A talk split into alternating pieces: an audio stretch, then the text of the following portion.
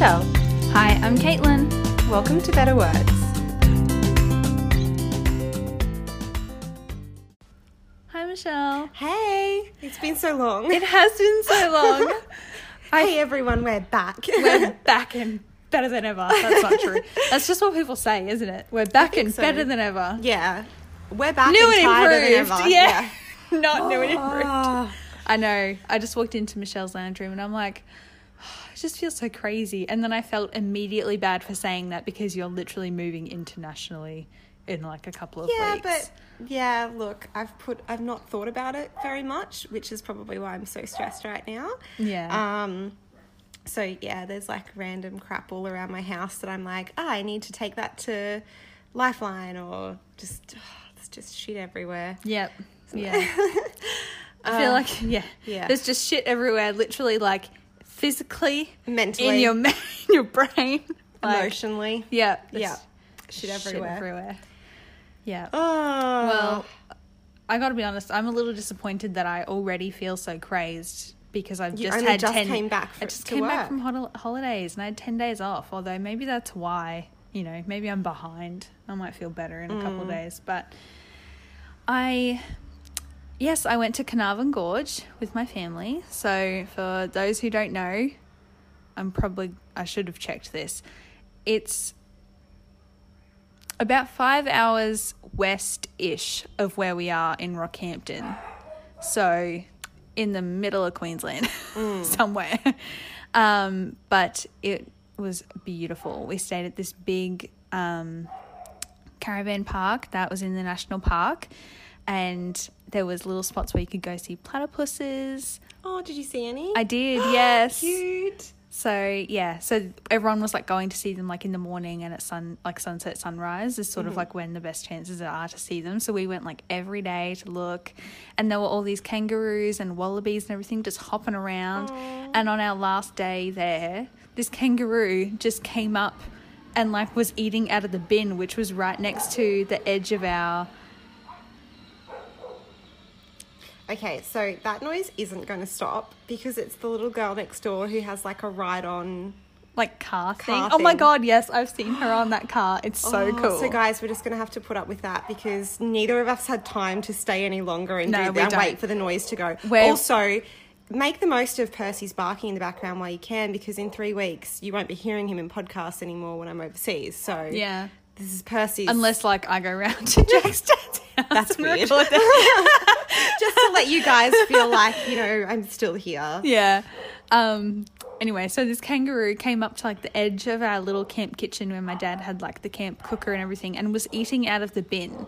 And we were like Oh my god, okay. So then my dad was like, Oh look, and he got some food and he was like, Here, do you want to eat this food? And he like dropped it on the ground. Aw. But then doing that, the kangaroo like turned around and then dad was like, Oh my god, kangaroos can't go backwards. So we had to like lead him through the camp Oh. to get away. And then he just decided he liked us or something. He kept coming back a bit. And my sister filmed the whole thing. It's like a seven minute video. He just kept coming back around. And then, and my brother actually patted the kangaroo because it just was like so, it was quite a little one.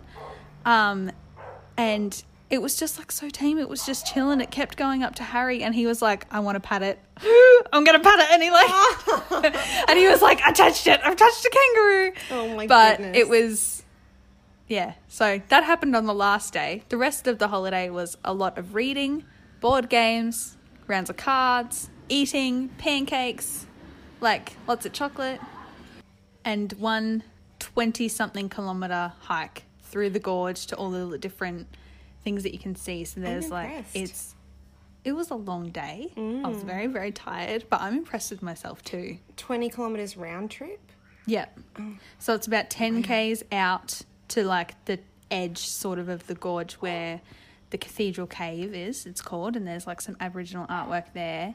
And you can go a little bit further to where people can camp overnight and they walk tend to walk back, but we didn't go that far. We went to there and then walking back through like 10 Ks 10 Ks back to like the visitor center. My Is- gosh, the dogs are going crazy here tonight. We don't have time for this, everyone. Oh, I'm sorry, everyone. We, we don't have time. We're not professional and we don't have time for any of this. oh, okay. This is gonna stop us from getting three million downloads. What the mm, hell? I know. Oh, gosh. Anyway, so it was a long walk, but you know, a nice holiday. Did you have a mm. nice Easter? Yeah, it's been really busy um, because since we last spoke on this podcast, Mm. I've released my other podcast, which is really so exciting. exciting. I will, sh- you know, I'm ashamed to admit on air that I haven't actually listened to it yet. But the second episode only came out yesterday. crime is not really your thing, but Not yes, really my thing, but you're my best friend, so I want to listen it to is- it. But yeah, it's episodic. Yeah, but Yeah. if anyone else, and I'm sure plenty of you are, because true crime is like so crazy popular, if you're into it, go listen to Predator. Yeah, it's um, got some creepy eyes on the um, cover image. Yes, she does have creepy eyes. Yeah, he's really crazy. That's the killer. Mm. Um, but it's basically the forgotten story of Queensland's first convicted serial killer. Um, and I feel very honoured to be telling this story. It's our hometown story. It happened when we were kids. Caitlin wasn't even here then, so I don't know why I'm saying we. Happened when I was a kid here. He died the year after I moved here. Yeah. Um, basically, he's a piece of shit. But the reason why you should listen is because it's really about sharing, uh, I guess, the stories of victims who haven't really been remembered that well. And that's why it's so important for me to share this story because I'm a huge believer in, um, I guess, not ignoring victims based on certain things. And, um, I've written a little bit about like the tropes around not tropes but the the The issues the- around um The way victims we, yeah view- yeah, the way we view the, the ideal and victim and the- stuff like that. Um and basically that's what kind of happened here.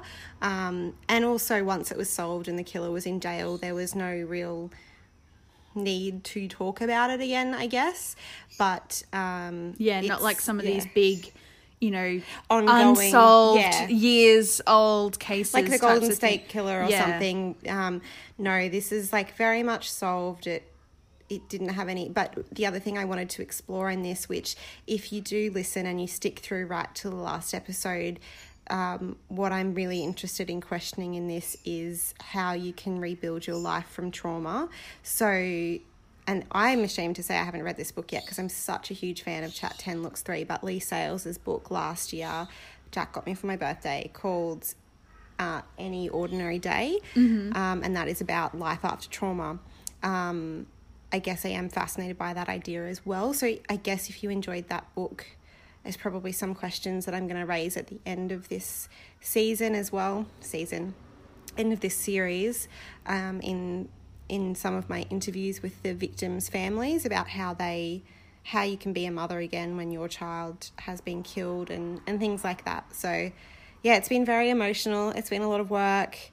Um, Michelle absolutely really has put blood, sweat, and tears into this thing. Oh well, no blood yet. Actually, no, there was because I was gonna say, my I was going to say I'm sure there would have been blood somewhere. It's been months. There was because I cut my hand on my boss's files. They are like old, Oh. you know, those old like, you know, the cardboard like, not manila folders, but same material. Yeah. But it's just like a folder, and they used to be bound with like you would do a hole punch on the paper and then put this metal thing in it and like put them on and then close oh, the clip. Do you know what I, Oh, I mean? think I know what you mean. Yeah. Yeah, well, they're so old now. These are clippings that, like, so these are pieces of paper with pieces of the newspaper stuck on them, and then down the side it says, like, court 1998 or hmm. police rounds 1998, and it's just stuff that, like, our filing at work is abysmal for our historical stuff, and this is stuff he kept because he knew that he had stuff in it. So I've gone back through them, which has all the old articles because this is before digital, and I spent a long time going through microfilm as well. Um, but yes, one day I did cut my hand, like slice my like corner of my hand open on that, which was like a really bad paper cut, but there was a bit of blood. So go. I have that little reminder, but it's um yeah, So it's you can actually say blood, sweat, and tears. Yeah, yeah, and I think a few grey hairs too. I mean, maybe. no, I literally found three. I'm gonna blame them on that. Oh no, yeah, definitely. Yeah. yeah. okay. It's just that. So um, I'd be really honoured if you'd all listen. Um, I tried to do a proper radio voice for it, so a lot. Nothing like Yeah. what we sound on this. No, podcast. nothing like this. I hope. Um, but I have tried to be a lot more serious. But then I hear myself, and I'm like, oh my lord! Like I just. Oh. We are our own worst critic. That's true, and also I'm a print journalist, so doing anything on audio You don't is have very your, yeah. You don't have your broadcast voice no, ready I to don't. go. I don't have my I'm Phoebe Judge voice ready. Um, but yeah, it's been a very strange experience though, because I've got some really nice feedback on it, Hmm. and I just feel a bit detached from it. It's very odd, and I think it's. I don't know. It's just because it's like been such a big thing and it's been my life for ages that Yeah. then um, I don't know. It's very hard to explain, and I'm still trying to come to terms with it emotionally. and it's not even like as big as a book or anything, so I can't even imagine what that's like. Yeah, I know. But it all Makes wouldn't you have think happened. about the emotional journey that goes with creating things like this. Hey? yeah, it all wouldn't have happened without either Al, my producer, Mm. and pole partner too, because we go to pole class together. He got me into pole, which is Yeah. exciting. Um, so he did all the sound production for it. Is kind of basically just us against the world on this one. We had to fight for a lot of um, time to work on it and stuff like that. So he's done an amazing job considering I went to him and was like, hey, do you reckon that we could do this thing? um, Maybe want to help? yeah, I was like, so I'm not very good at audio. Um, do you think you could help? Yeah. um, and obviously, all the people who've chosen to be interviewed, and yeah, a couple of other people as well. Oh, Astrid from the Garret, who is very, very awesome. And I'm sure that a lot of our listeners already listen to the Garret. If they like hearing us ramble, I'm sure you'd like to hear more intelligent people having an actual intelligent discussion. Um, yeah, so she was really wonderful. Anyway, so I've actually also read a lot of books and watched a lot of things since then, but I can't really remember much of it. A lot of it, actually, a lot of the things I read on my time off were for the podcast. So Yeah, I feel like too. it's best not to talk about it because we're I gonna, know. yeah. I thought of that when I was like, oh, what am I going to talk about in the intro? And I was like, oh, I read that. And I was like, oh, but we're having the author on. Yeah, I so we might- wanna- we'll we'll save it- some of those chats for when we are joined by those wonderful authors. Um, But I did finally get around to reading Rocky Road, which is the story about the Darrell Lea family Yeah. and business. And oh my God, it was so good. Hmm. It was, I mean, it's basic, it's almost written like a family drama fiction That's so cool. and it's it was so oh my god i kept putting it down and being like saying to my whole family like oh my god did you know Darrell Lea invented twisties oh my god this woman is horrible like, like Did you know my dad used to have a Darrell Lea chocolate shop? No? Oh my god your dad has had a thousand lives. I know, I know. That was back in the, like, the 80s or something. I don't wow that's so cool. Well mm. because they were every i was They like reading the numbers and they were everywhere. Mm-hmm. And then because i guess all i've ever really known of Darrell Lea is like the christmas puddings that are made of nougat and things like that, that Oh. they're like my dad and his siblings Mm-hmm. they're like oh they're up there that was like a prize christmas present I love their Rocky Road. Like, Yeah. seriously love it. It's the best. Yeah, I don't. There's so no good. other one that I like. the mint like what are they called mint bb Oh, yeah, balls they're oh my cute, god yeah. love them Yeah. So yeah, but like that sort of thing. But I guess in my lifetime of what I can remember, mainly Darrell Lea was has is sold in like news agencies and stuff, like just little pop up shops. Yeah. Well, they used to have stores In other shops, they haven't. In like, the and there were no that- stores here. There were no stores here, definitely, Mm. and in the time I can remember, they may have been. Well, they were gonna go. They were going to like go broke. They were going broke. But Yeah. then the reason, the way they save the company is by going from shops to newsagents, servos, Yeah. um, Woolworths. Like it was really interesting to see. They changed their channels to get more of the market. Yeah, it was that's really so cool. It was, but it was really interesting though because reading this whole book, you know, like all the things I kept saying about, like you know, oh, in the '60s or something, they made twisties and were trying to push them in the UK, and like it wasn't successful, and twisties were never successful internationally. As in like the chips. yeah, twisties Oh. the chips. So Darrell Lea made up, but like they were never successful internationally until like three companies later, whatever. They sort of got sold around. Are twisties a thing internationally yeah.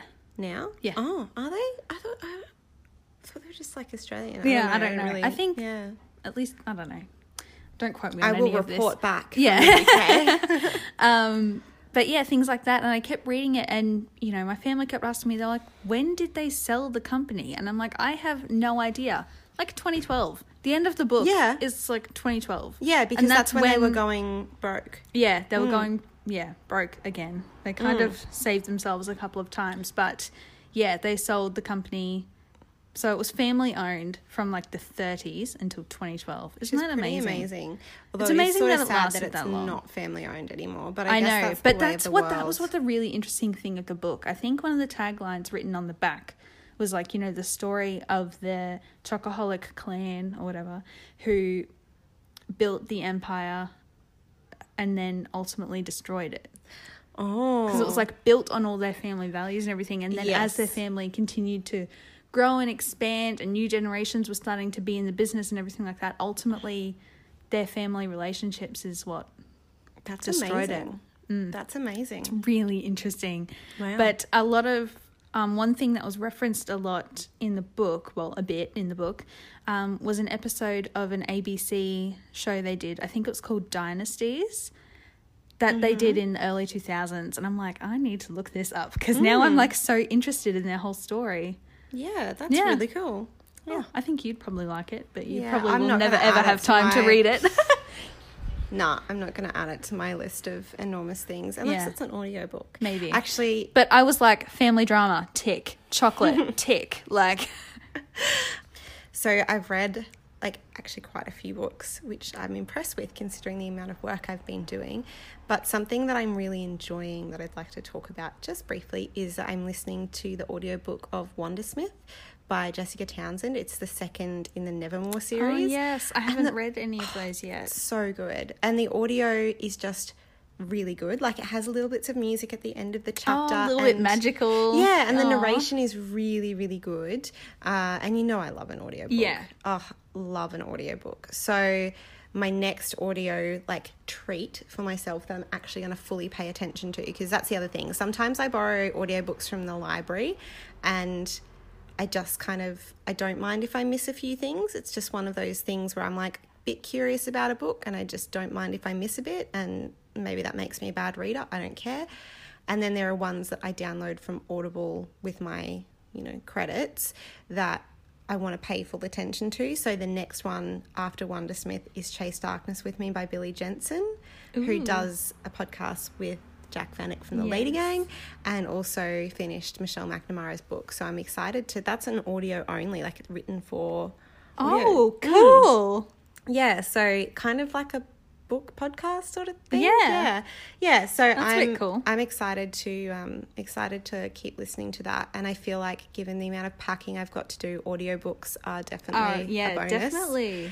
Yeah. Yay. Oh, Yeah. that's good. yeah. So I think we should probably end it there. Yeah. And yeah. Enjoy.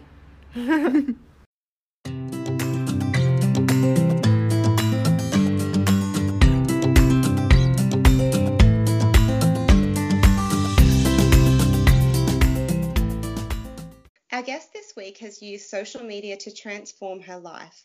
She went from working in England's National Health Service to building an online following of more than 216,000 people. Aside from a very beautiful Instagram feed, our guest also discusses how business and art intersect on the podcasts Letters from a Hopeful Creative and Hashtag Authentic. She has also just released her debut book of the same name. We are so very pleased to welcome you to Better Words, Sara Tasker. Thank you so much for having me. It really is our pleasure. Yes, so. Michelle is completely freaking out. So, um, so I guess before we actually get into to talking about things, we've, we've decided that we want to focus on the book hashtag authentic because um, there's a lot of other places people can go and find different elements of your story online, and we will put them in our show notes as well. Um, but before we kind of get into that, do you mind giving us a little bit of an overview of you know of how you created me and Orla and how you got to the point where you are today? Sure. So it was pretty much by accident. Um, I was, as all the best things in life are, right? So, Yeah. uh, as you said, I was working for the NHS. I was working in speech therapy, and then I fell pregnant and was just about to have this baby. Started my maternity leave, and over here you get about nine months of maternity leave. So, um, I, I was all this change was happening around me and all these momentous things that were about to happen. So I started a little Instagram account where I was just posting a photo a day to try and kind of slow down time a little bit and hold on to it and give myself a creative outlet. And previously I'd taken pictures and things, but I just didn't have the energy to be lugging out lugging around my DSLR. So I decided it was just going to be iPhone photography, one photo a day. And I started that in the January and I set myself this little New Year's resolution. I was going to try and get a thousand followers. By April, my daughter had been born and I had something like 35,000 followers. I was being featured by Instagram. It was just oh snowballing. wow. So from there, I then launched a blog because I had lots of words, more words than pictures, really, and, and needed somewhere to put them all. Uh, and then after that, it kind of evolved into teaching other people how I use Instagram, which then turned into the classes that I run, which then turned into kind of various other avenues that my business now has, and eventually the book as well. Wow, that's a very short summary of a pretty cool story, I think. yeah, it was a it's been a whirlwind kind of five or six years. Um, a lot of personal growth, a lot of change, but great change. yeah. Yeah, and I think I remember um, a recent, or maybe not that recent, caption of yours where you were talking about the fact that you grew up in a in a very different sort of circumstance as well, and that this this must have seemed like a total a total dream. It still does. It still feels like a complete dream. I mean, I was someone who, growing up, we didn't have very much money. Like, my memory of money is always my mum panicking about it, working it out on the back of an envelope. And now I have a multiple six figure business and I employ my husband. Like, we have a, a really comfortable life, which, you know, literally when Orla was born, there was a day when um, I got letters saying bailiffs were coming to collect on debt. So I, I've been kind of on both ends of the spectrum. And I think that makes me so, so grateful for everything I have been able to build. And I kind of, especially because I've been able to build it around problems with my health, I just feel so fortunate and so passionate about helping other people get to this place too. Not necessarily financially, because I don't think six figures is everything and I don't think that should be everybody's dream, but to get to a place where you feel safe and comfortable and you're able to build a, a life for yourself that feels fulfilling. Absolutely. Yeah. That's just wonderful. That's just what we all want. Isn't Yeah. It? Yeah, exactly. And a lot of the conventional advice and the stuff you're taught in school and the careers guidance and everything else doesn't get you there. It takes you on the wrong path in the complete wrong direction. And I was really fortunate that I stumbled across my right path again by accident. But I'm really passionate about trying to get the message out for people that like these are the things that actually you need to focus on and these are the other things you need to tune out. Mm. I actually think that it was probably through your account that I learned about like this whole slow living movement and sort of slowing things down. And now I feel like I'm about to go and just do that with my creative, like, I'm just going to go and do whatever I want I mean, overseas. like, your your life when you move to the UK is so basically going to be turned on its head. yeah. The weather will be flipped. The seasons Yep. will literally be flipped. You won't be working full time. I know it's going to be, it's going to be so You'll have no friends. I'm just kidding. No. We're still going to be doing this, so I will still get to talk to you. Yes. I was going to say have to, but I was like, that sounds really wrong. I like talking to you, Caitlin. Thank Um, you. But I think something that was quite interesting a little bit when I was like, I was from the same situation in that like money was always not super scarce, but not abundant growing up. Mm-hmm. And so something that's been hard for me going into this move has been the idea that I, I thought, you know, I work with a company that's international. So I was like, maybe I can just get a transfer. And then I was like, but this isn't really What this is for. yeah like i i love what i'm i love being a journalist um because people know that's that's what i do but i i'm not loving the situation i'm in at the moment and i think for me i needed to challenge myself to sit with the discomfort of not having a job for the first time Mm. since I graduated because my parents were always like, never leave a job unless you have a go- job to go to and don't you know don't make any Yeah. silly financial decisions and now i'm like i'm just going to be creative and be freelance Yeah. Oh, and like a job yeah. is a label, isn't it? Like it, it's a Mm. label that we can kind of trust about ourselves. Like I used to do such a like wholesome, fulfilling job helping people with disabilities learn to speak. Like it doesn't get much more rewarding than that. So at parties, like to be able to say, "Oh, I'm a journalist," or "I'm working speech therapy," or whatever it is you you do. It gives you a really neat bundle to put yourself in, and people can make lots of assumptions about you based on that. Which, when you take that title and that job away, you're kind of free floating and that's before you throw in all of that financial uncertainty and all of the people who want to protect you but so will undermine what you're trying to do as a way of trying to keep you safe yeah Yeah, absolutely. definitely. it's so complex I know, because you and it's it's a funny thing to think about, um, you know, especially for a, a lot of people. I mean, Michelle and I included. You know, Mm. we like Michelle says, "Oh, I'm a journalist." I say I'm a marketing officer, but then we struggle to say I'm a podcaster or I'm a blogger. Mm. It was a really big challenge for me to change my Instagram bio to say, and I know you've talked about this too, Sara, with um, the word photographer too, yeah because yeah a lot of people look at that as, oh well, you just take photos on your iPhone. Does that Yeah. make you a pho-" like? You There's just take. so I mean, much. we are like you just take photos of books on a table.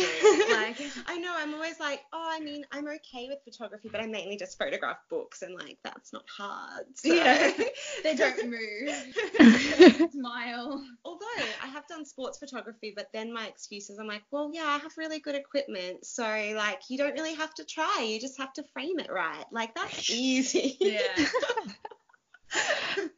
It's, it's Yeah. kind of finding a voice for imposter syndrome always isn't it Mm. it's always a reason to say oh but i don't it doesn't really count what i'm doing doesn't really count yeah. Yep. Every single day. Absolutely, yeah, definitely always having to fight against that, and um, there are definitely a lot of people like yourself included, obviously, and um, Jen Carrington, who you do letters from a hopeful creative with, and a lot of people in this online space who talk a lot openly about that, which I Mhm. think is really, really great to see, and something I've definitely found comfort in, being like, oh my gosh, I'm not alone. Yeah. Yeah, that is really powerful to realize it's not just you. And I think, I mean, there's lots of research to back this up that it's a an especially female problem that we don't claim our skills and we don't like to say out loud that we think we're good at things. So men will generally, like if they're applying for a job, for example, I think they they will see the skills they do have and think that they're suitable for it. Whereas women look at the job description and see all the skills they don't have and don't bother applying. Oh, I know. I hate that. we have frequent conversations about this. Yes. yes. Yeah, yeah, and so that's like we we don't just owe it to ourselves to kind of fortify and get on that Instagram bio that we're a photographer or that we're a whatever it is we want to be, but we kind of owe it to all the other people around us, the other women who need need to see that it's okay to take up that space and that the sky doesn't fall and that you don't suddenly become unlikable or whatever the fear is. Mm. Yes, and also not just other women around us, but um, young girls like Orla, to see that you know her mum is doing this. That must be amazing to know. Yeah, so like with the the book launch, we've done a series of events around the UK in bookstores, and I really wanted Orla to be able to come with me. So we took her out of school, and she's like travelled around to all these events with me. And actually, she's ended up signing books for everybody. She just Oh, loves that it. so. She's like there so with her sharpie. The one word she can write is her name, so it's okay. And um, but like I just thought that that to me was so powerful because I want her to grow up thinking that that's normal, that like you can do whatever you want to do, and you know women write books and take up space and are creative and successful at the same time. And for her to see a room full of people that have come along to hear what I've got to say like I just I hope that that's rewiring the things in her brain that we never grew up with and kind of that we've had to Mm. overcome as adults. That's Yeah. so wonderful. I love that. I think it's Yeah. especially cute that she's signing books. yes, That's adorable. Um, She that. so then let's, you know, talk a bit more about your book, hashtag authentic. Um, was it a concept you pitched or did a publisher approach you? How did this come about? It was sort of a combination. Um, Mhm. I think when you reach a certain level kind of in social media followings you start to attract book pitches from various publishers who just see the numbers next to your name and are like oh we should get her to write something for us so i was turning down various titles that just didn't feel like i was the right person to write them um, mm-hmm. but then a pitch came in for a very loose like an instagram book and it felt like it had the scope for me to make it whatever i wanted it to be so I kind of went with that publisher. I didn't take probably the more wise route of getting an agent and making a proposal and shopping it around. And I think if I did it again, I would do that. Mm-hmm. But it mm-hmm. was, I, I identified right from the beginning that this was a learning experience for me. Like the first time you do anything, you're kind of stumbling in the dark. And I just needed to go with the people who I felt like were going to hold my hand through that and help me create the thing I wanted to create. So I feel like that's what we've done. Well, that's almost all you can ask for, isn't it? yeah, exactly. Okay. And it's a good way to get over that imposter syndrome and also any perfectionism as well, because, like you said, just kind of got to do it and know that you'll learn from it. Exactly. And I think if if I'd been waiting on the courage and the impetus to do all of those other steps to like go and meet with agents and write my own proposal and take all those rejections, I don't know if the book would be out in the world even now. Like I, I think we'd be a lot further back because all well, of that. It's a pretty long process. yeah, it takes time, it takes courage, it takes self belief.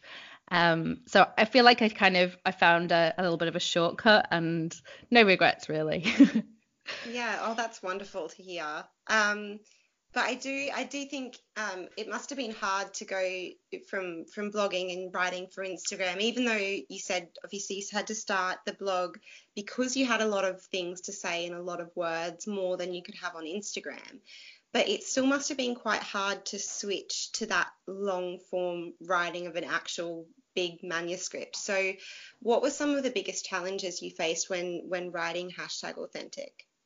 it was definitely challenging. I felt like it challenged me like daily. daily it was like a struggle, like with a three year old, that kind of level of challenge of just, ah, I'm gonna tear my hair out.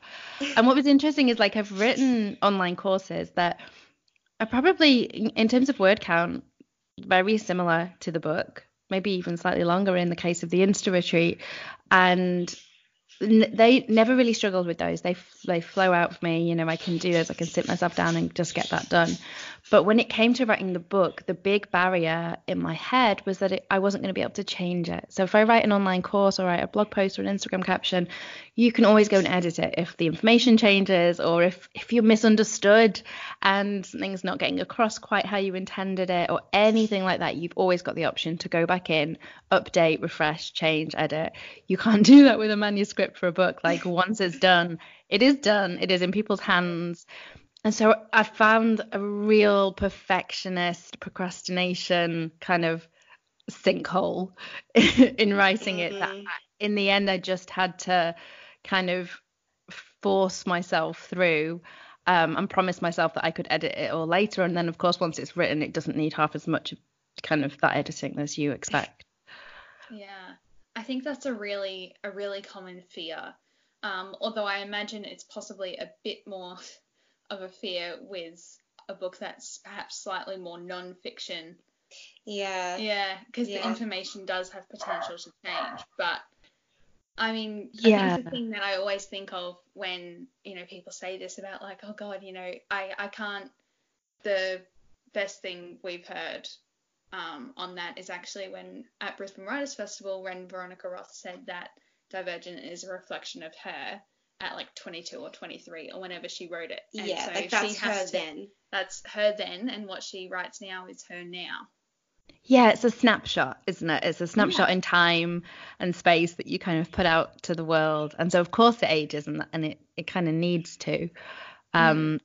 But it's I think it feels scary as well because we are in a time when you know we're all learning, we're all evolving, and a lot of the time like things that we said or did even 10 years ago seem incredibly dated and you know people have their old mm. tweets dredged up on twitter and some people have done an awful lot of growth in that time so there's always that fear of like i'm putting something out now but am i going to still stand by every word of this for the rest of my life. But uh, like I say that, I have not written an offensive book. Like I haven't put Yeah, anything in there that I Yeah, think I'm going to regret. thing. But it's easy to kind of fall down that rabbit hole of of worry. I think. Yeah. The funny think- thing is that if you're the sort of person who's worrying about that, your book is absolutely not offensive, and the people who should be worried about that are not in I the know, slightest. Oh, that's so true. They never are, are they? Yeah. and that's exactly the thing is that perhaps now we are in a time where people are starting to think about that and they go like oh god you know you can try and be as you know as i guess progressive or whatever the Mm. right word would be but potentially you know the world is still changing and evolving so quickly so in the future something could be different but i saw something interesting on twitter the other day that was about do you think you know pre you know classics or like these books from years ago or whatever should be edited and updated for Mm. future readers Mm. and i was like oh my god and i was like well should they and i thought about it for like a second and then i was like no we have to learn Yeah, you have to look at that as a learning as a Yeah. learning tool and and update. You know what's It's funny? like, it's like anything, you know, like when you watch a movie from 10 years ago and you go, Oh. oh, my god, I forgot about that or something. That seems Yeah. so much worse like as now. much as you love Friends, that has not aged well. Yeah. Yeah. Not aged well. I It's mean, all of those, all of those listicles that say,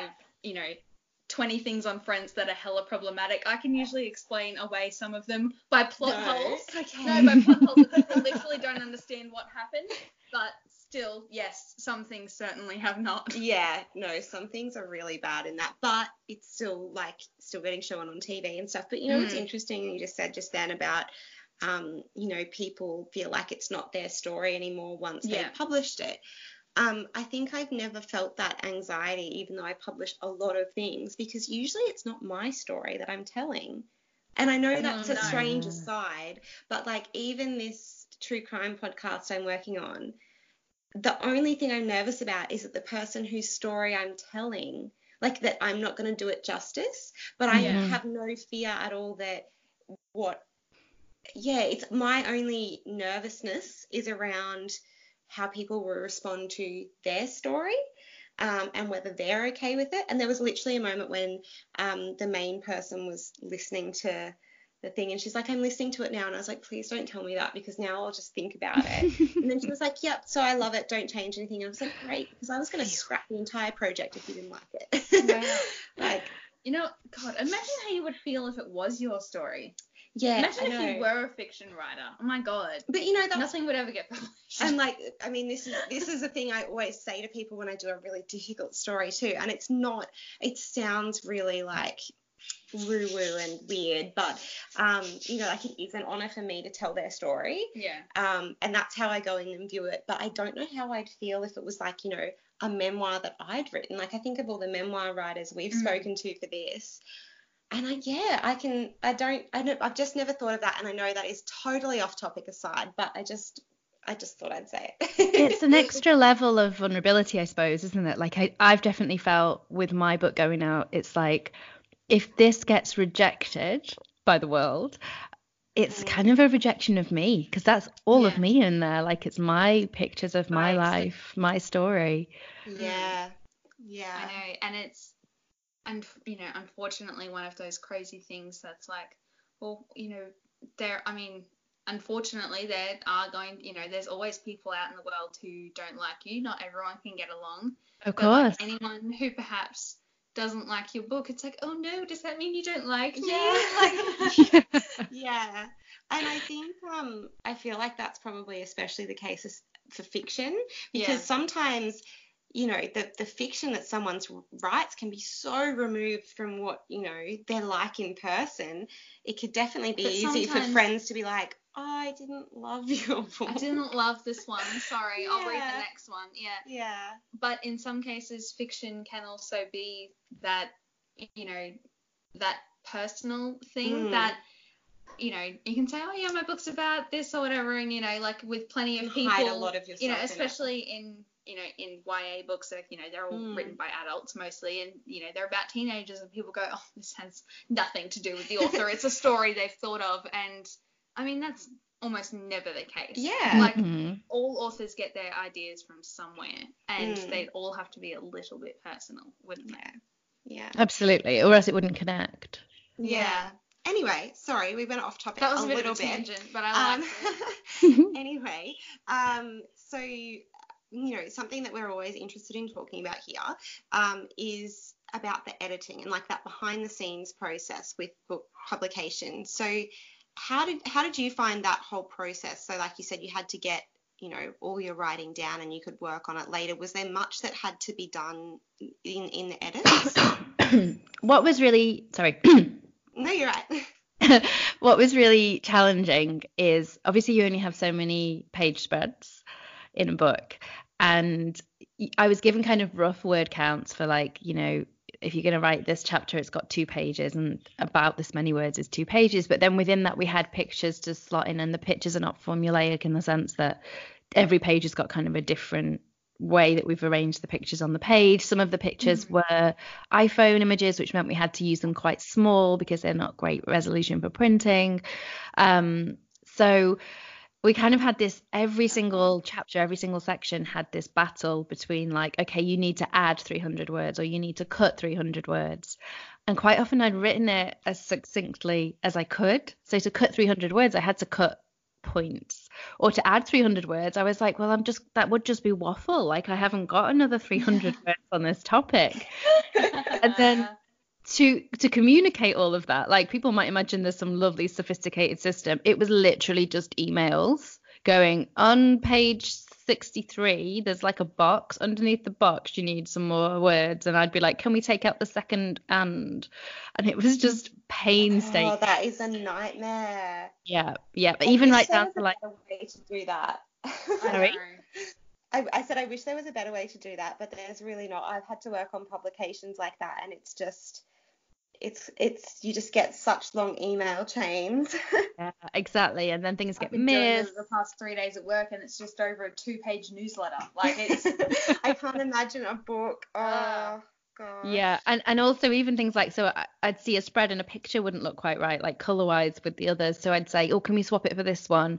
So then that email would get sent to the graphic designer, and the graphic designer would find time in her schedule to swap the picture. And then she'd send it back, and I'd be like, "Oh no, it looked better before." And so then I'd have to send another email, and it, I just felt like the biggest pain in the bum to that whole team. But I'm also I'm a perfectionist. I've got really high standards, and it needed to be right. So. Hundred percent, yeah. Yeah. Mm. So I pushed and pushed, and I think they probably slightly hated me at the time, but hopefully now they see that it was worth it. Not at all. I mean, I guess that's the creative team's job as well, is to to work on those to work on those things. But yeah, it must have been so challenging to have that mix of photos and oh, I can't imagine because yeah, every every line that you write makes such a difference. Like people don't really think about you know when they see a book how incredibly like detailed that is. So it's like Yeah. you have X amount of lines to fill, and if you move one line, then everything changes. It's Yeah. just yeah. Yeah, just getting it to finish. Is a nightmare.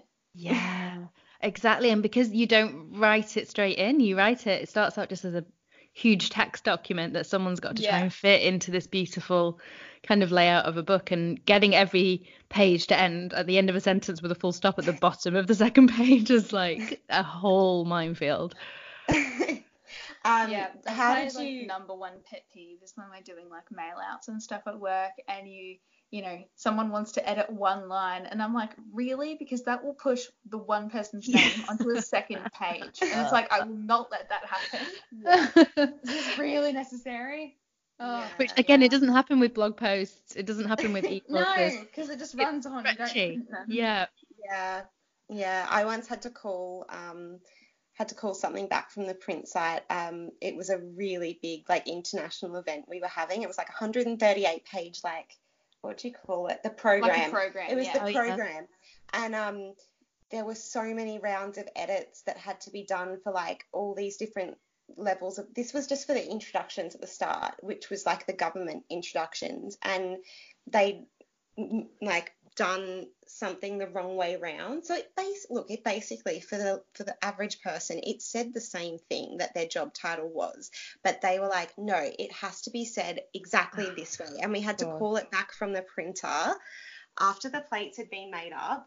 and change it all for the sake of like pleasing this one thing. And I was just like, oh, please. To like, like change it from like, you know, marketing officer to officer of marketing basically, or whatever. Yeah. Basically. And I was like, no one really is going to care that much. Like, there's probably two people in the world who care that much.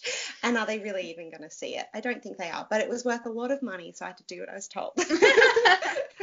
like, I, I think people don't realize how much of printing is still this archaic industry. Like, it sort of lumbers along and, and publishing too. Like, I totally expected there to be some software interface where we could make all these changes in real time together. And it wouldn't be that hard for someone to build, but it doesn't exist. It's it's still very like uh, presumably in the days before email, people did this by phone or by letter. Can you imagine? Yeah. Oh my goodness. It I take even longer than it does now. Well, I yeah. still because I, I work at a daily newspaper. I still sometimes just sit and think, how did they get this thing out before they had computers? Like, I just don't. How did you do it? I just yeah. am amazed. I'm amazed that they they did these things on the daily. And then there are, you know, papers like some papers in capital cities where you'd have like a morning edition and an evening edition, and it just yeah. blows my mind. I'm I'm amazed we still get it out. Like it just and actually there's this magical moment where like if you're putting together an edition, um, you know, you'll tell everyone to get their stories done and then you'll put the templates on the pages that everyone will like drop their stories into and everything's looking quite grey because we have like a color system. Mm-hmm. So if you put a template on and there's nothing in there, it'll be grey. And then when someone puts something in there but it's not finished, it'll be orange. And then when someone's checking it, it'll be blue and then it'll be green. And so there's this wonderful moment at like about 6 p.m. where you're like, nothing's going to get, like about 3 p.m., it's all grey. And you're like, oh my goodness, I'm not going to get this paper out. It's mm-hmm. not going to happen. And then by about 6 p.m., you're just like, oh, it's so green and pretty. Like, oh, it's just all come together ah, and you just feel like this high, and you're like, oh, I think I'll do this again tomorrow, and that's basically the newspaper industry. it sounds kind of stressful. Yeah, it look after five years, I'm I'm definitely ready to take a break, but it's definitely a different kind of industry. So I can't imagine um, the publishing industry either, because it it works on just as tight a deadline, but on much more like extended scale. Yeah, a much more extended scale.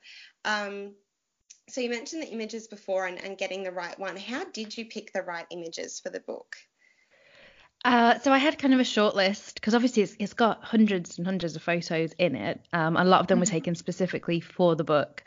So I kind of had this this dreamy idea. I just put them all into folders that corresponded to the topics of each chapter, and then sent all this off to the publisher with the original manuscript and the graphic designer came back and I realized it looked just like a hot mess because the pictures were taken in different times in different places on different cameras. You know the colors were different everything was different. It, they just didn't flow together. And anyone who's kind of an instagram nerd will kind of understand this that sometimes pictures just go together on your grid and it looks really cohesive and it flows beautifully. And then you'll put like a yellow picture on and it all goes to crap. And you're like the whole flow is wrong the balance is wrong. You, you feel like you've basically just ruined instagram with your single post and it was kind of like that on an epic scale. So I had to take all the images back out, print off every single one as like a little thumbnail. This is how like analog it got and i had my, this huge table that i have in my workroom was just spread out with all of these tiny images and i went back and, and actually grouped them by things like color by tones by subject and then arranged them so that they looked aesthetically pleasing as well as being linked to the subject of the page. So it was kind of trying to find that balance. And there were pictures that I really wanted to include because they referenced the text really well, but they just didn't work with the other images for the page. So they had to be pulled. Yeah. yeah, which now I look at it, I have no regrets. But at the time, I found that to be such a painful process because there were pictures I'd taken specifically for specific things that I was really attached to. Um, mm and some some of them made it in in other places and some of them didn't. And there was a hilarious point where i had all my groups of images on the table and each one was like a post-it like named each group of these tiny little squares of pictures. Um, hundreds of them on my table and I had my birds out. And one of my budgies Jack came and landed on the table and I was like oh this is so cute. Snapped a little picture of him like looking at the pictures. Then he flew away. And the updraft from his wings completely scattered like all of the pictures of the nest Oh no. everywhere. And I'd lost the whole thing and had to start again. Oh no. Okay. But you got a cute photo out of it, so that's yeah, I got a cute photo, so all was not lost. I um, yeah, a cute photo, good. But, yeah. That sounds like a really annoying thing because, but what I was gonna say before is that playing with all of these pictures on your table sounds like, you know, those memes about like social media in real life, and it used to be like people writing on walls and things like this. This is like Instagram in real life. yeah, yeah. It's the equivalent of taking a picture of your coffee and taking it to your friends and going, Do you like my coffee? Look Yeah. at my coffee. Look at how aesthetically pleasing this is. Look at where my hand placement is. Yeah. This took me 10 goes. If this was that on a bigger Um, scale, me going, How do I make my life coordinate? yes. I know. Actually, or maybe I- it's more like Pinterest in real life. Yeah, maybe. Yeah. Yeah. I mean, Although maybe it's like a like classic mood board.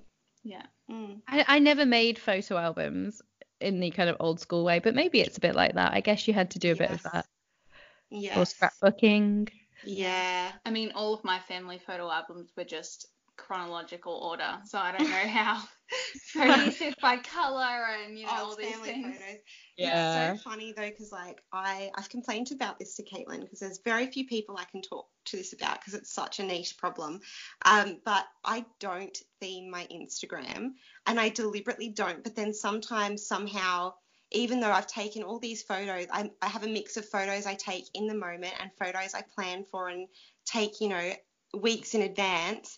And somehow I still end up getting like this color scheme that runs throughout them. She'll So have like, have, like- nine or ten with Yeah. like Pink, pink, pops of pink somewhere, and then there'll be like a yellow week and then a blue couple days and, And honestly, I'm just like, I am not trying. I am trying to avoid this. What the hell? and people work so hard on Instagram themes and Michelle just does it by accident. I couldn't, but if I tried, I could not do it. No.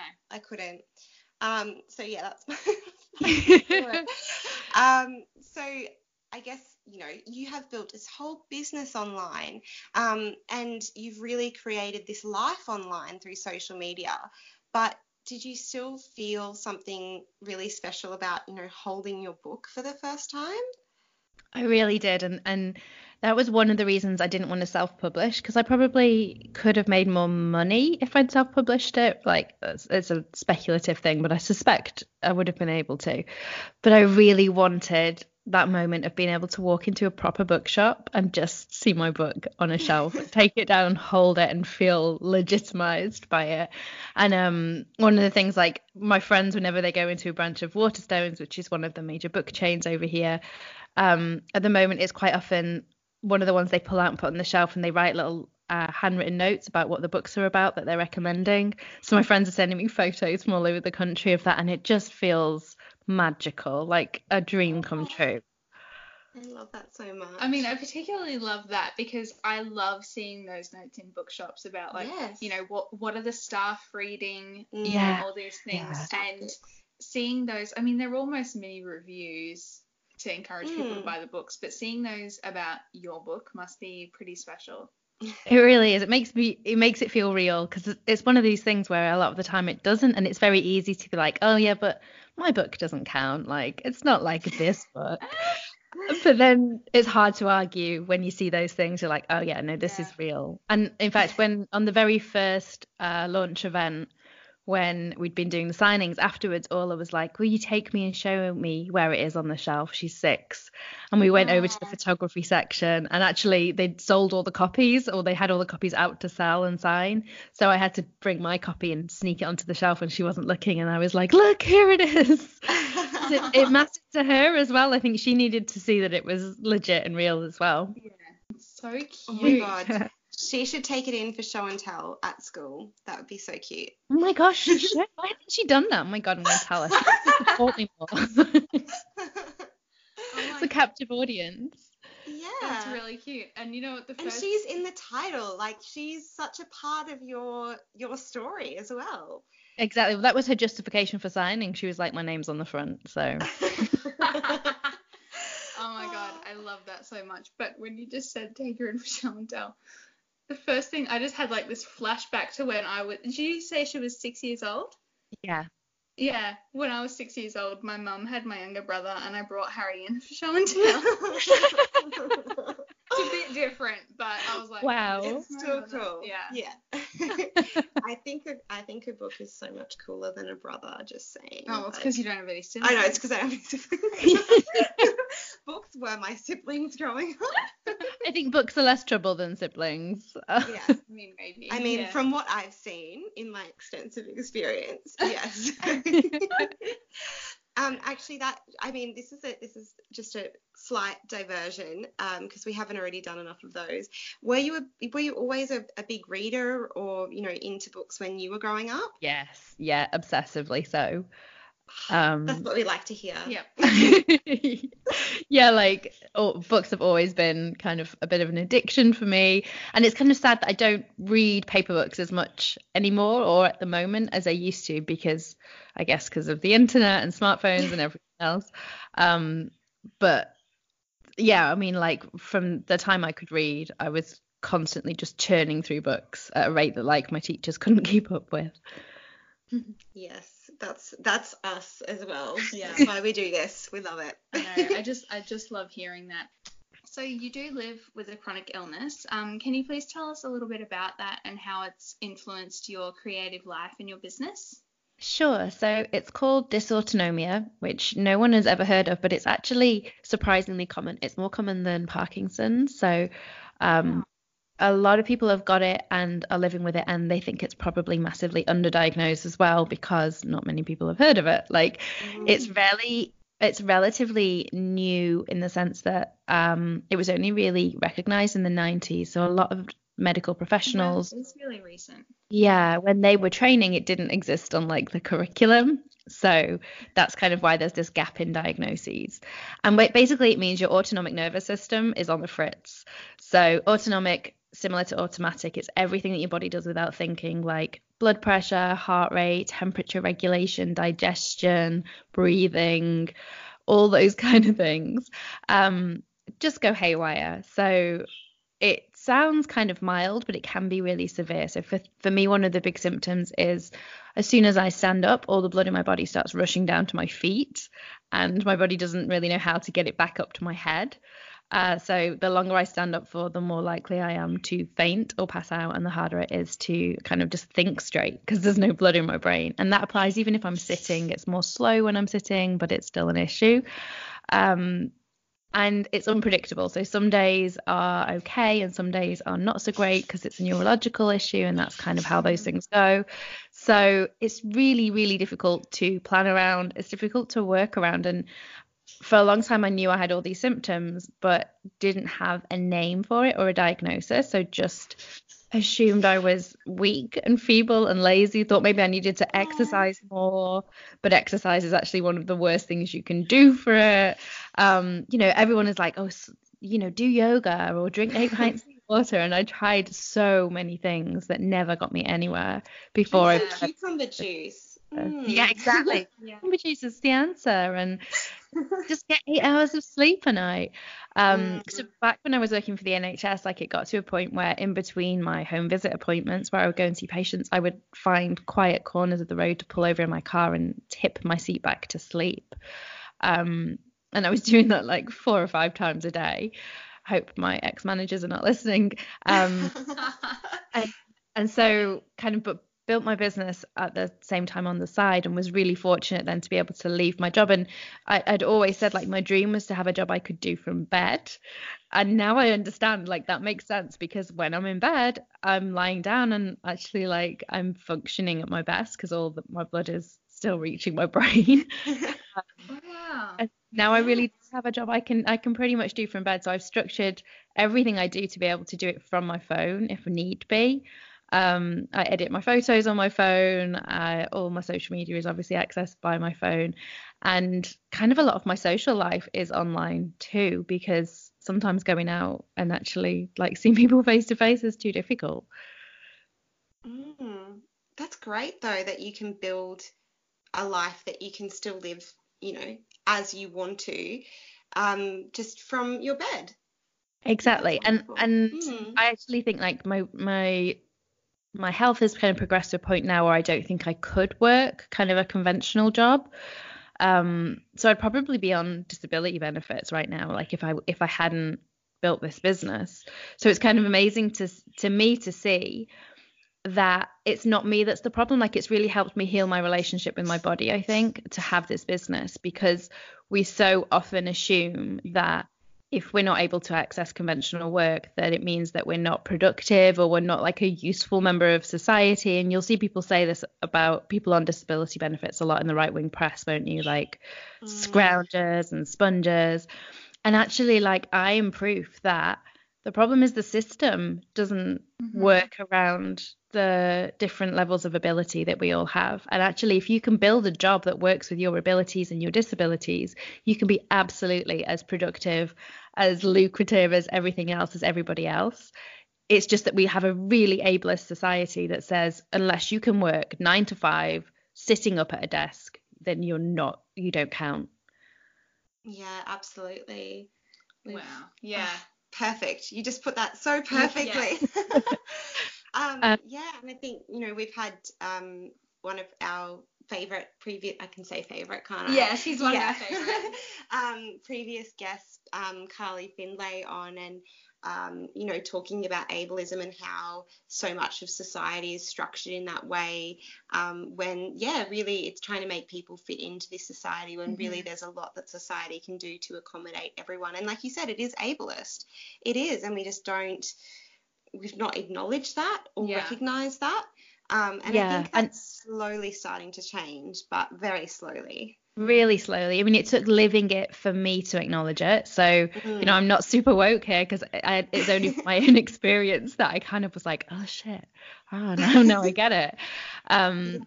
But and and even like when I started my business, I still really fought against it. So I tried so hard to have this like roadshow of workshops and do all these live events. And actually, they were so hard for me with my health. They were the worst thing I could be doing. But it it I fought against kind of leaning into this fact that okay my business needs to look like this these are my strengths and these are the weaknesses and the narrative that we so often are kind of raised with is push harder against your weaknesses like overcome your weaknesses but for me it was like going oh no actually i need to just lean into my strengths like if mm. those are areas where i'm not that strong just leave those and go on to the areas where I can really excel. And that was when my business really transformed and kind of my income transformed and everything started to make sense for me. Yeah. I love that. I think that's such a human thing that all of us, you know, we focus on the things we're bad at and trying to improve them. When mm. sometimes it's like, can't you just be bad at that and just focus on the things that you're good at? Yeah. Because the things that you're good at, 100,000 other people are terrible at. And you know, I feel like there's there's a lot of um, I guess pressure on I think millennial women in particular to have this hustle yeah. to be working. I am so guilty of it. I think I think it was actually you, Sara, who said um, once this whole time optimism thing. Yeah. Caitlin, you know I am a chronic time optimist. Even the fact that we thought we could do this interview the other night and prepare for the other thing that we had to do. yeah. We were like, yeah, it'll be fine. And I was like, yeah, I'll cook a fresh dinner as well. And like, it'll be fine and we'll still get eight hours of sleep and it'll be great.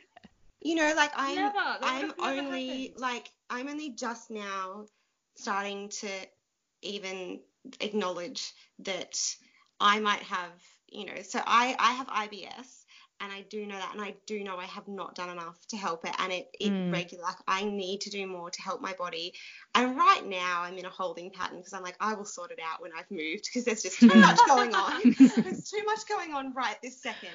But, so you both know and you don't. Yes, yeah. I know that I need to do something. I know it's really starting to impact my daily life, and I know I really need to massively overhaul my diet. But right now, I'm just focused on how I can get through the next five weeks until I move overseas, which is bad.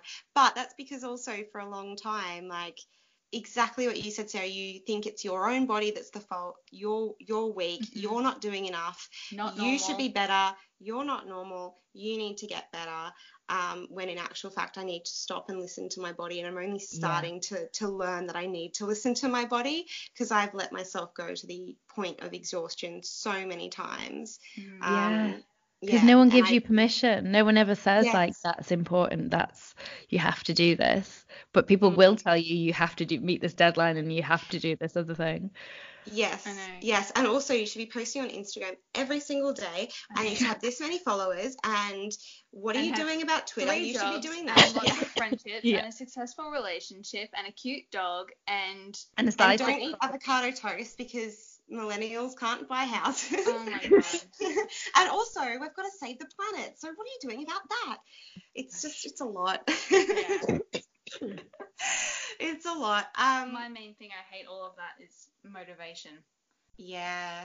They're like, oh yeah, you know, oh I'm so unmotivated, and it's like, no, you're not. You just don't want to do something. Yeah. I have, I get like I get I hate um, the word um, motivation right now. I'm so sick of it. I get like procrastinating stress. Like when I'm really stressed, I procrastinate more because it's just like it's happening with this move right now. I can tell it Jack's like we should pack some stuff, and I'm like, mm, no, there's just too much. Like I just mm-hmm. and I just get paralyzed by the amount of stuff I have to do, so I yep. just don't do anything. Totally. Yeah, me too. a really bad one. Yeah. I do that too. um, but with with your online life, Sara, you've built this community, and you know you've talked in a lot of different podcasts and stuff like that about how you've created an online community be, because you are open and authentic. Um, so can you kind of put into words how you feel about your community and how you think that you know other creators can nurture their own communities as well? I guess one of the biggest lessons that kind of growing this audience online for me has taught me is that the more myself I can be, the more naturally it all comes, the more kind of natural the growth comes, the more naturally the connection comes. And there's so much noise online and, and so much noise beyond the internet that teaches us not to be ourselves. I almost feel like I, I look at Orla and she is so fully inhabiting exactly who she is without question every single day. But something happens as we grow up and we lose that. I mean, I think by the time you're a teenager, yeah. you're just layers and layers of trying to fit in and trying to please, trying to kind of hide the things that you don't think belong, yeah. and and being what the world tells you yeah. you think you should be. And exactly. And the internet compounds that because it's like you know, you're like, oh well, my life should look like everyone else's Instagram does, and I need to be mm. drinking these coffees because everyone else is drinking them right now and wearing these outfits and taking these pictures. And what makes that worse is that it can can in the short term work. Like if you found a successful account and carbon copied everything they were doing, you would grow an audience, but it wouldn't be your audience. And so I've seen so many people kind of go down this rabbit hole of if you're not comfortable fully being yourself, trying to be somebody else online and ending up kind of with these huge shoes that you've got to fill that are never going to fit you. And it's the worst place to be in because you've kind of built something that that doesn't want you to be who you really are. So I'm so so passionate about this is a very long-winded way of explaining it, but I'm so so passionate about just being our flawed, messy, human, vulnerable selves online, sharing the whole stuff. That doesn't mean you have to like share pictures of cat sick and dirty nappies if you don't want to, but like sharing the full story because then you connect with people who who accept you for exactly who you really are and that is so so powerful. It's powerful, it's healing it means that you're forming really solid like lifelong relationships with people. And it also means you're building something that that's going to last because they're people who are there for you exactly as you really are and want whatever it is you're going to be putting out. And you're not going to feel like you're pigeonholed into just being one thing or trying to be what everyone else wants you to be. Again, put so perfectly. well, then, with that you know, wonderful, perfect statement. Um, have you got one last piece of advice our listeners can take away and add a little bit of that hashtag authentic magic to their own creative lives and ventures? Hmm. I know you asked me this. You said you were going to ask me this at the beginning, and I've already I'm still struggling to kind of. A, we've had a few tangents and things like that, so I don't blame you for not feeling as prepared as we hoped you would. um, what is my best tip? Let me think. Um, I guess for me, what it comes down to is trying to get into the headspace of what would you create if you couldn't see the numbers. So whether that's you're tweeting or you're putting stuff out on Instagram or you're, you know, posting to your blog, what do you want to create so badly that you would do it regardless? And also, if the numbers weren't there to validate you, like what would it be that you were choosing to put out into the world? Because I think the numbers can distract us and they can take us off on the wrong path. Mm-hmm. You're like, oh, well, these pictures do best on Instagram, so I need to just be taking these pictures. But maybe the pictures you really want to be taking are something else. So checking in on that as regularly as you can and thinking actually like what do I want to create regardless of what the rest of the world thinks is the path to finding the really good stuff. Yeah, I think that's fantastic advice. And it always sort of, um, I've heard you talk about this before, I think on Letters um, from a Hopeful Creative saying, you know, what would you do if um, suddenly you woke up and, you know, there were no follower numbers on Instagram? Like, what would that what would that look like? Yeah. And that always freaks me out. I'm like, oh my God, what would we do? like, it would be so different online if we weren't chasing this following mm. or chasing what we think people you know, will like. like. If if you were still, you know, following all your friends and these wonderful people, but there were no follower counts, no like counts, no mm-hmm. engagement rates, mm. like we would just enjoy the content. That's kind of how like it was right at the beginning. That's yeah, what Instagram like was like to. at the start. I know. Yeah. Like, remember when Instagram first launched and you'd be like, ooh, 11 likes. ooh. Because that's when it changed from filter. names to numbers. Yeah. Yeah, and like a weird filter that you're going to, which filter will with I use vignette. today with a vignette? Yeah. Yeah, yellow filters that we all just loved. Yeah. Oh my god. Even on my personal Instagram, those were all archived. Yeah. No, I would archive Mine is still there. If anyone has the patience really? to scroll back far enough, they're there. I love that about um, Sarah um, Sarah Taviani, who I've interviewed as well mm. um, at commas and ampersands. She's kept all of hers as well to kind of show the evolution the of her feed, yeah. which I love. Um, so thank you for being so authentic online. Thank you for creating such a wonderful space. Um, where can people find you online if they're not already following you? I think it's pretty self explanatory for most people, but give them the handles anyway. sure. So um, me and Orla, and Orla is spelled O R L A. So that's on Instagram, on Twitter, that's my website, etc. And my book and my podcast are called hashtag authentic, and that's the word hashtag, not the symbol. I kind of, you know, I wish now I'd called it something else because I'm forever having to explain that's all right. It works. It works. Again, it happens to all of us. Yeah. Yeah. Thank you so much for joining us. We really, Thank really appreciate it. This has been so much fun. Yeah, thank you. Thank you for enjoying our little tangents as well. Yeah, we had a few there. It's good. I feel like we've just had coffee. Like this is yeah. lovely. I feel like I know you guys. well, we do like to be as authentic as possible on this podcast. We, we try. Yeah. Thanks for listening to this week's episode of Better Words. If you enjoyed it, we'd love it if you left a rating or review on iTunes. It really would mean the world to us. And you can also find us at our website, betterwordspodcast.com, and on social media at betterwordspod on Facebook, Instagram, and Twitter. Bye. Bye.